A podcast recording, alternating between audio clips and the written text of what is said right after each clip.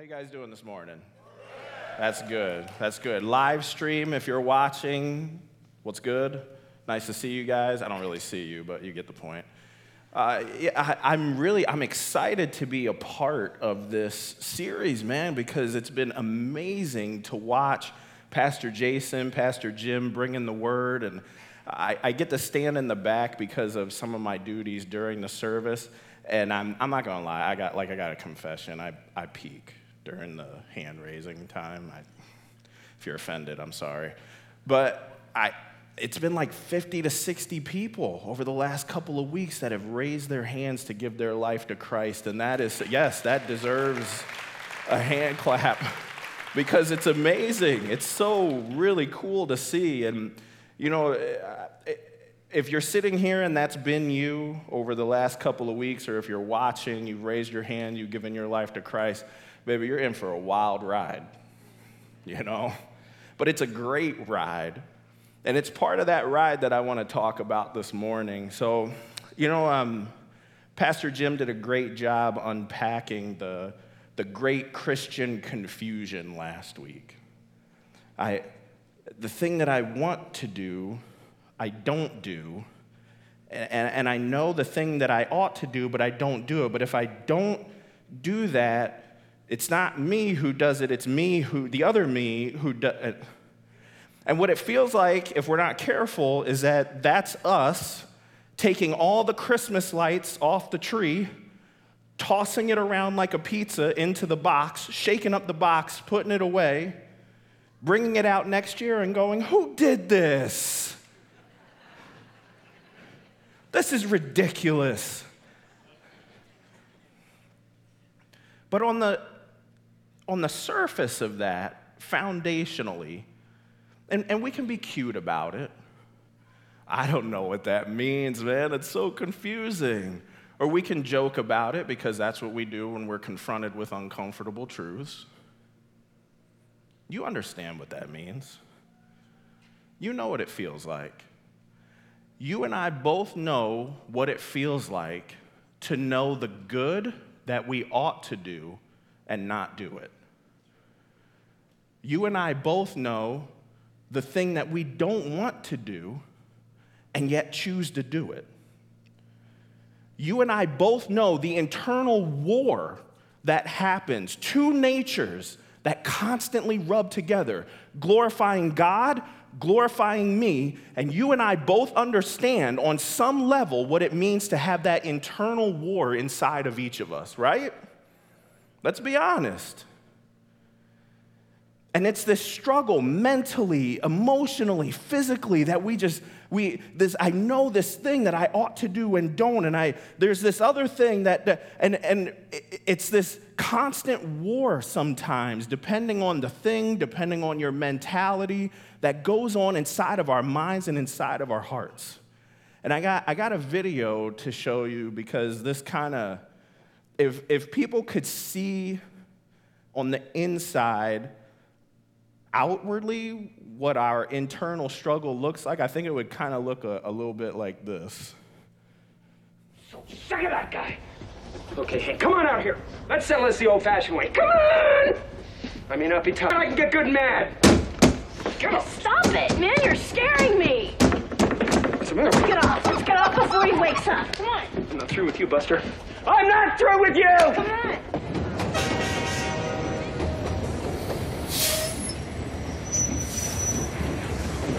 The matter, Hank? Afraid to pick on someone your own size? Are you okay? what happened?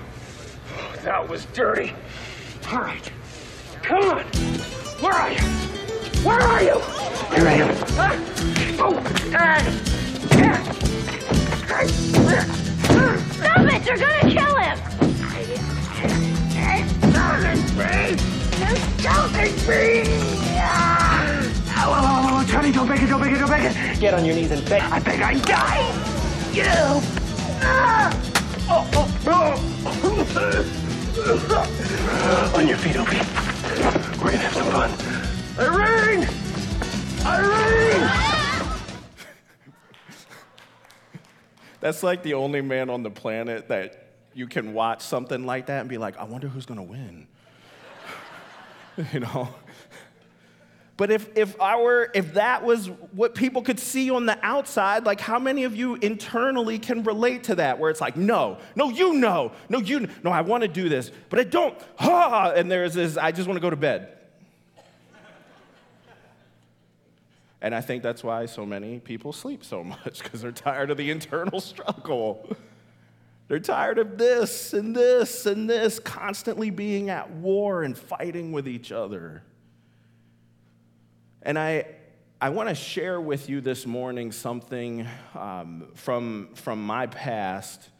Uh, and, and can I be vulnerable? Is that cool? Okay. I was going to anyway, because it was like part of my notes. So if you were like, no, I was like, oh, let's skip the next couple of slides. but I, I was looking for a song lyric. A friend of mine had written a song, and I was trying to find it. I'm like, man, I'm trying to find this lyric. I bet it's in an old journal.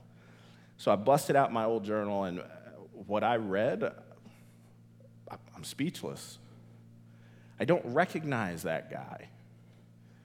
And, and it was the, the constant struggle, the, the, the self hatred that I read in that journal because of the truth that I'm going to share with you this morning.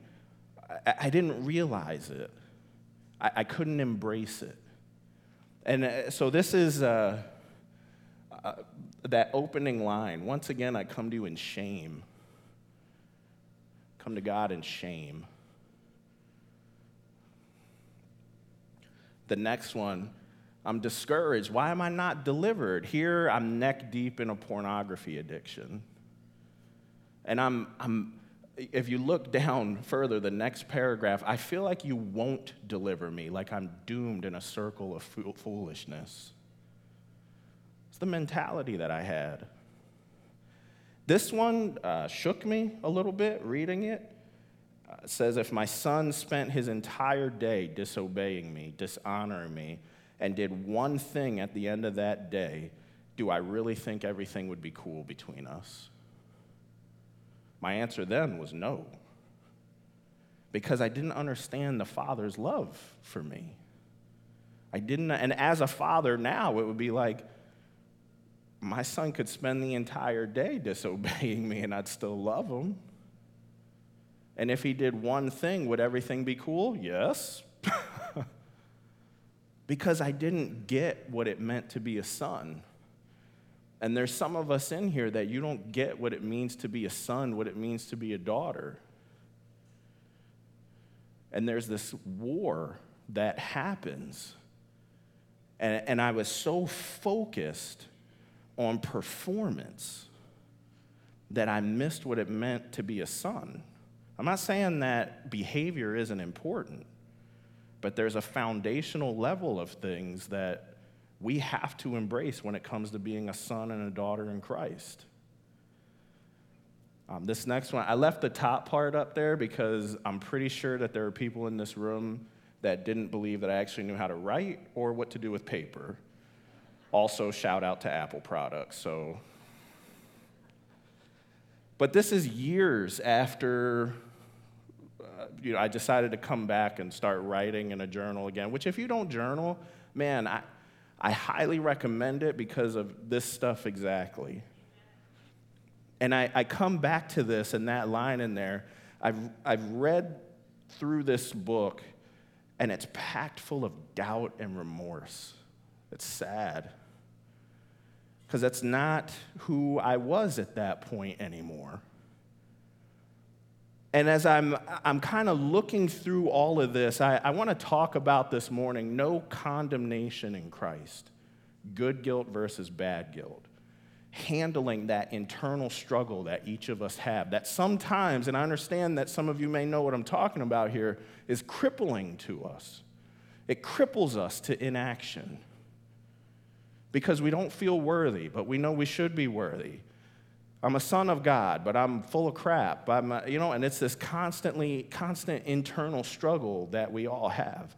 And the truth that I want to portray to each of you this morning is that it's important for the believer to realize that there will always be a dichotomy, two natures that constantly vie for the position of the throne of your heart.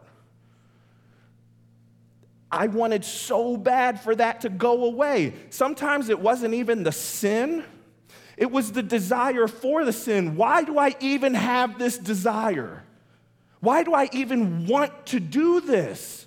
This is not what a believer should even want to do. And what I didn't realize is that you and I will always be at war. Everybody say always. You will always be at war. Always. And I, what I wanted to do was like, you know, the old floppy disks, disks where you like push the button and the disk popped out? I wanted to do that. I wanted to just push the button and have the Carl disk pop out and have the God disk put in. And, and not even have the choice, not even have the desire anymore to do anything that would be unbecoming of God. That's what I wanted more than anything. Baby, that's not how it works. That is not how it works this side of heaven. You and I are at war. There is a war that rages inside of us, and I wish I would have embraced that that is just the way it is. Because I didn't even want to have these desires, I didn't even want to be tempted. James chapter 1 Blessed is a man who perseveres under trial.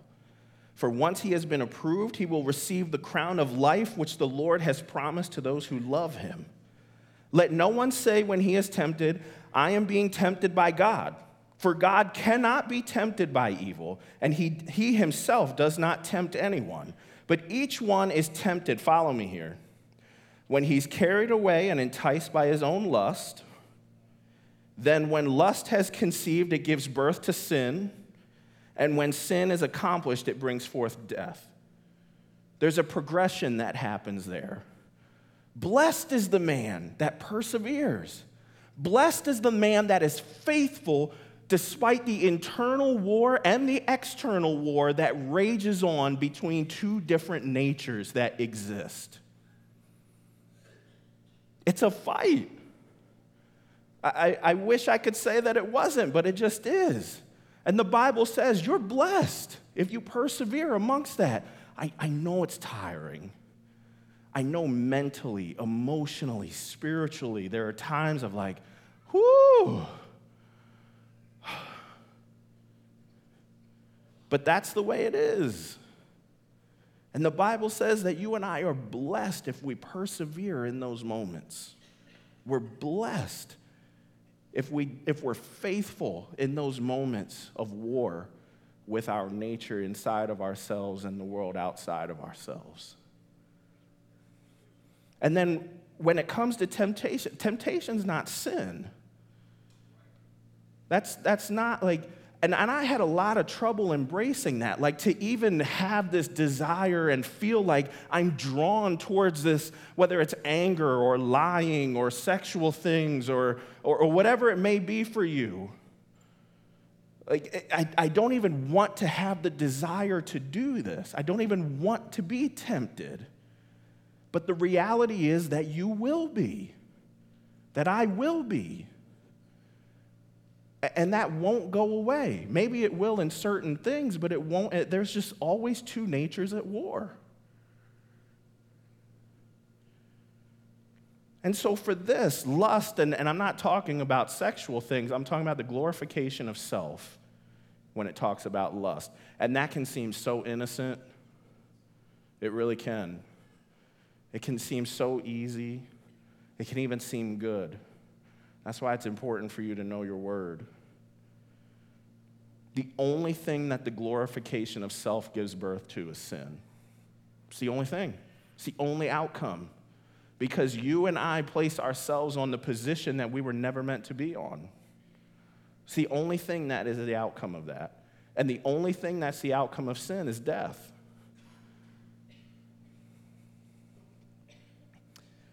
So, as I'm, I'm coming to the realization that these actions are at war with each other. Um, I would always have people say, you know, Carl, there's no condemnation in Christ. Pick yourself up, be happy. It's like, oh, but I was an idiot. How do I be happy? you know, I don't know. And so I decided, Romans chapter 8, verse 1, I'm going to do a word study on condemnation. I'm going to study this word. And I was really shocked to find out something about this. So, Romans chapter 8, therefore, there is now no condemnation for those who are in Christ Jesus. Everybody say, no condemnation. Do it again. For the law of the Spirit of life in Christ Jesus has set you free from the law of sin and of death. Thank you, God. For what the law could not do, weak as it was through the flesh, God did, sending his own Son in the likeness of sinful flesh. And as an offering for sin, he condemned sin in the flesh. So that the way that this is kind of broke down is verse 1 is the statement. There's no condemnation. Verse 2 is the explanation of the statement. Why? Why is there no condemnation? Because the law, the spirit of life in Christ, separated or set you free from the law of sin and death. And then the third verse is a, an even more expanded of those first two. And what I found was that that word condemnation did not equal guilt, it equaled penalty. It meant penalty. What I expected to find was there's now no guilt in Christ. And then all my problems would be solved because I could be happy. But instead, it was penalty. There's now no penalty in Christ. And that's so much more freeing. Because what the Bible does, what God realizes, is the same thing that I talked about earlier. You have that war in you. And by no means is grace a license for sin. Just because we have Jesus doesn't mean we're like, oh, and go all crazy doing whatever we want to do. But what it means is that if that happens, when that happens, when that war gets tiring, there's no penalty in Christ for sin any longer. You're set free. Free to the point where you don't even have to do it, but free to the point where even if you do choose to go into sin, there's grace and there's a covering. And it's not, the question isn't whether or not, you know, I, I feel guilty. The question is what I do with that guilt. And so today, quickly, I want to go into two different, I want to talk about bad guilt and good guilt. So, bad guilt, it's the easy one. We talk about Judas. Judas really liked money a lot. And so there's this kind of exchange within the word, word where I think Judas kind of realized wait a minute, this guy isn't going to be an earthly king? Uh, well, dang. all this money that I've been holding and, and, and gathering. And, and so Judas starts to figure out a way for that extra little something. How many of you know what it's like to walk down a road so far to do what is just ridiculous seems not a big deal because you haven't been caught? If deception is something that you struggle with, the, the worst thing that could happen to you is to not get caught. And so here's Judas. I'm going to go and, and I'm going to betray Christ. I'm going to bring a false witness against Christ so that he'll be arrested for 30 pieces of silver. And he sees, oh, he didn't just get arrested, he's been condemned to death. So the Bible says he feels remorse, he feels guilt. And so he goes back to these people, these same people that he went to to betray Christ. And he says, this, is this is blood money. I, don't, I can't do this. I've, I've betrayed innocent blood. And their words to him were, That's not our problem. You handle that yourself. And he immediately went out and hung himself. You see, Judas, what he did was he went back to the source that caused need for redemption in the first place. His guilt led him to look not to the source of redemption, but to the source of condemnation, to the source of penalty. And we do that, right? We look for comfort. And some of you understand this. I've already taken one step in. I feel guilty. Screw it. Go big or go home. And you don't even remember the next three days. That's what we do sometimes. We go to the source for forgiveness when that source has no forgiveness to offer.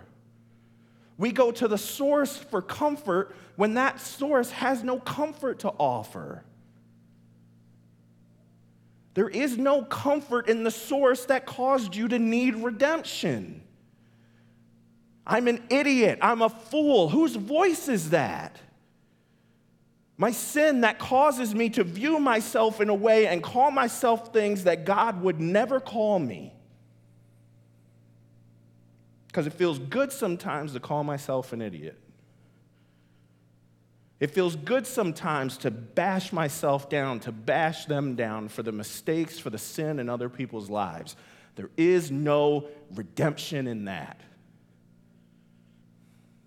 That's not the source.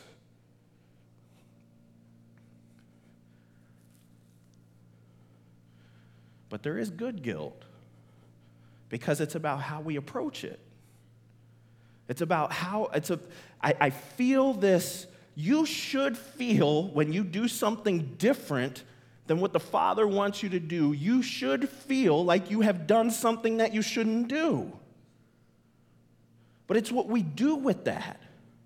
And what Judas did was he went back to the source that caused the issue in the first place. What David did was go to the Lord. And so David's on a rooftop and he's He's admiring the kingdom that he built when he should not even have been there. And he looks across and he sees a woman bathing. And if your first reaction to that is, what was she doing on the rooftop bathing? You're a fool, stop. Not the direction you should be going with that. what was a king doing using his power and authority to bring somebody else's wife to sleep with him? And so that's what he does. He brings her, sleeps with her, she gets pregnant. What am I going to do? He, he, he brings Uriah, her husband, home. Sleep with your wife, but he's supposed to be in battle, so he's like distraught. My brothers are out there fighting and dying, and I'm supposed to be, and he, he just, he sits there. He's like, get your husband drunk and have him sleep with you so that the, he'll think the baby's his. What? Right? This is like some weird, like, Jerry Springer junk. The Old Testament, i t- I've said this before, the New Testament, it's like grace and mercy and love. And then you read the Old Testament and it's like this craziness, and you're like, there's the world I know. That's it. My uncle did that last week, you know?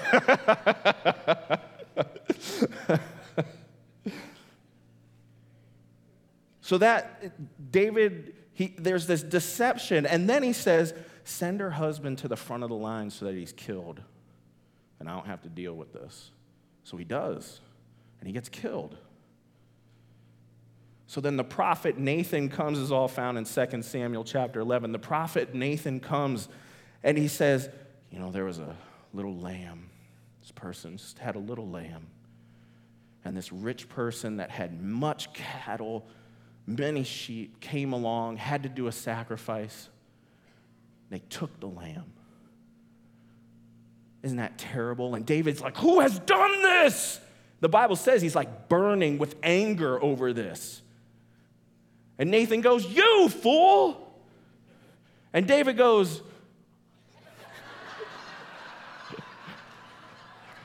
I just really wanted to use that.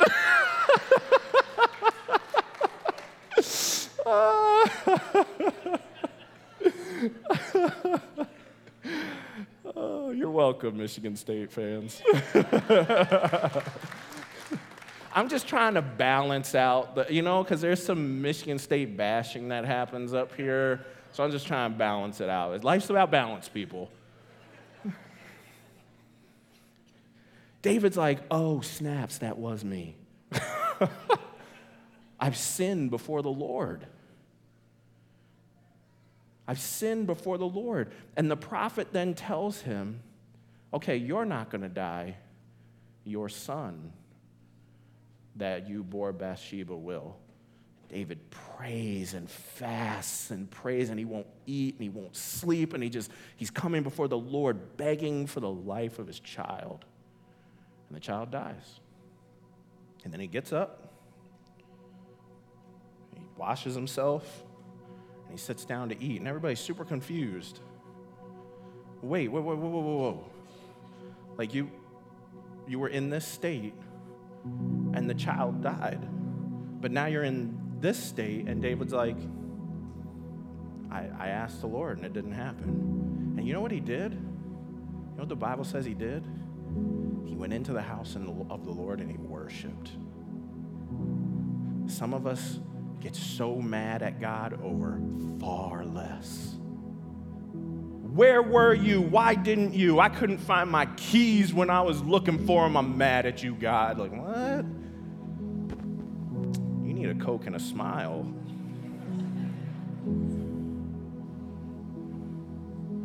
And yet, David went to the source for redemption, went to the source the source that offers redemption, the source that offers forgiveness. And you can argue that that punishment seemed harsh.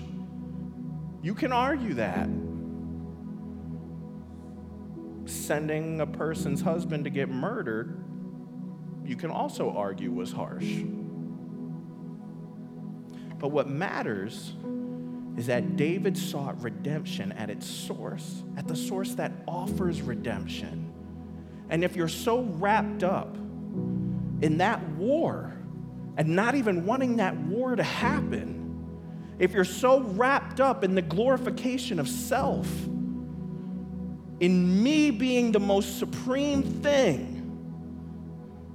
if you're so wrapped up in that, you miss a beautiful opportunity. And it's this that in the mental, emotional, spiritual, sometimes physical, internal war that each of us has, there's a simple truth to embrace, and that's that whether you're a believer or not, the Father bids you come. No matter what you've done, no matter who you are, the Father bids you come. David went in and worshiped after he had a man killed, after he slept with his wife, after he Judas did far less, and the guilt drove him to his death because he couldn't take it anymore. The Father bids you come. No matter what you've done, He's there. No matter who you are, who you say you are, He's there. A loving Father. Believe me, I understand this now to a certain degree. Still figuring it out. But I understand this more that that war that exists within each one of us, that war of glorification of self versus glorification of God, is a war that will always be, but it's what I do with that that matters. In those moments of shame, in those moments of guilt that would drive me to call myself something that the Father never does, I don't retreat to those areas. I retreat to the arms of a loving Father who always bids me come. I wanted to end on uh, the song that we sang earlier, um, Not Afraid. A, because they wrote it and it's awesome. But B, because I think it encapsulates this, it's fear so often that would drive us away from God. What will He think? What will I? Oh, He's this, you know, I'm going to be a black smoldering mark on the ground. And it's like, no. And I would hope that a life of promiscuity and pornography and lying standing in front of you would show you that the grace of God is limitless limitless, and it doesn't matter what you've done or who you say you are. do not be afraid. But I don't know if that's even the right path. There's so many other gods and there's so many other religions. Not any that bid you come, no matter what you've done. That bid you come to a loving Father willing to wipe clean everything that you and I have done that's unbecoming of Him. Stand to your feet. And if you're a worshiper, which is all of you, you should come to the front and er- erase that fear. You're not afraid. Do not be afraid to come to the Father. Whether you're a believer in this room that struggles with XYZ or you're not and you're, you're wrestling with this faith thing and I don't want, take that leap. Take that leap to a loving Father who bids you come.